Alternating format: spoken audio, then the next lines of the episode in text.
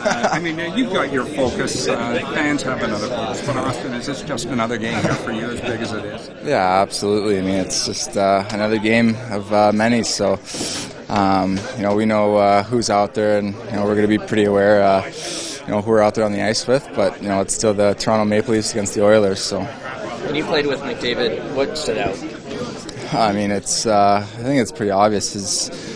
You know, he's pretty much a complete player. He's, you know, so fast and explosive. You know, nobody's really ever seen a player that can skate the way he can. So, you know, he does everything at such high speed. You know, thinks the game extremely well. So, he's a fun player to play with. Did you learn stuff that you took with you from watching him and being in the room, being a line mate with him? Yeah, for sure. I mean, you know, just the subtle plays he makes with the puck. How he's always moving, keeps his head up, moving his feet. So, you know, there's so many things that you know, he does that you know, you can kind of pick at and try to use, you know, for yourself. What can you take back from World Junior games against each other? World Juniors, we played each other once. You know, it wasn't exactly a good outcome for us, but you know, he was obviously you know, very highly touted ever since he was a young kid. So you know, they had a great team that year. Ended up not so good for us, but you know, obviously he's a pretty dangerous player out there, so we have to be pretty aware of him.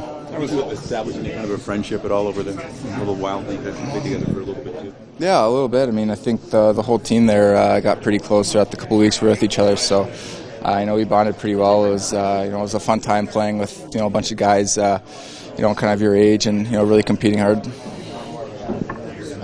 You know, similar similarity between you and him is you're both in Canadian markets, the focal point every road trip. You guys are surrounded by the media. How has that been for you so far early in your career?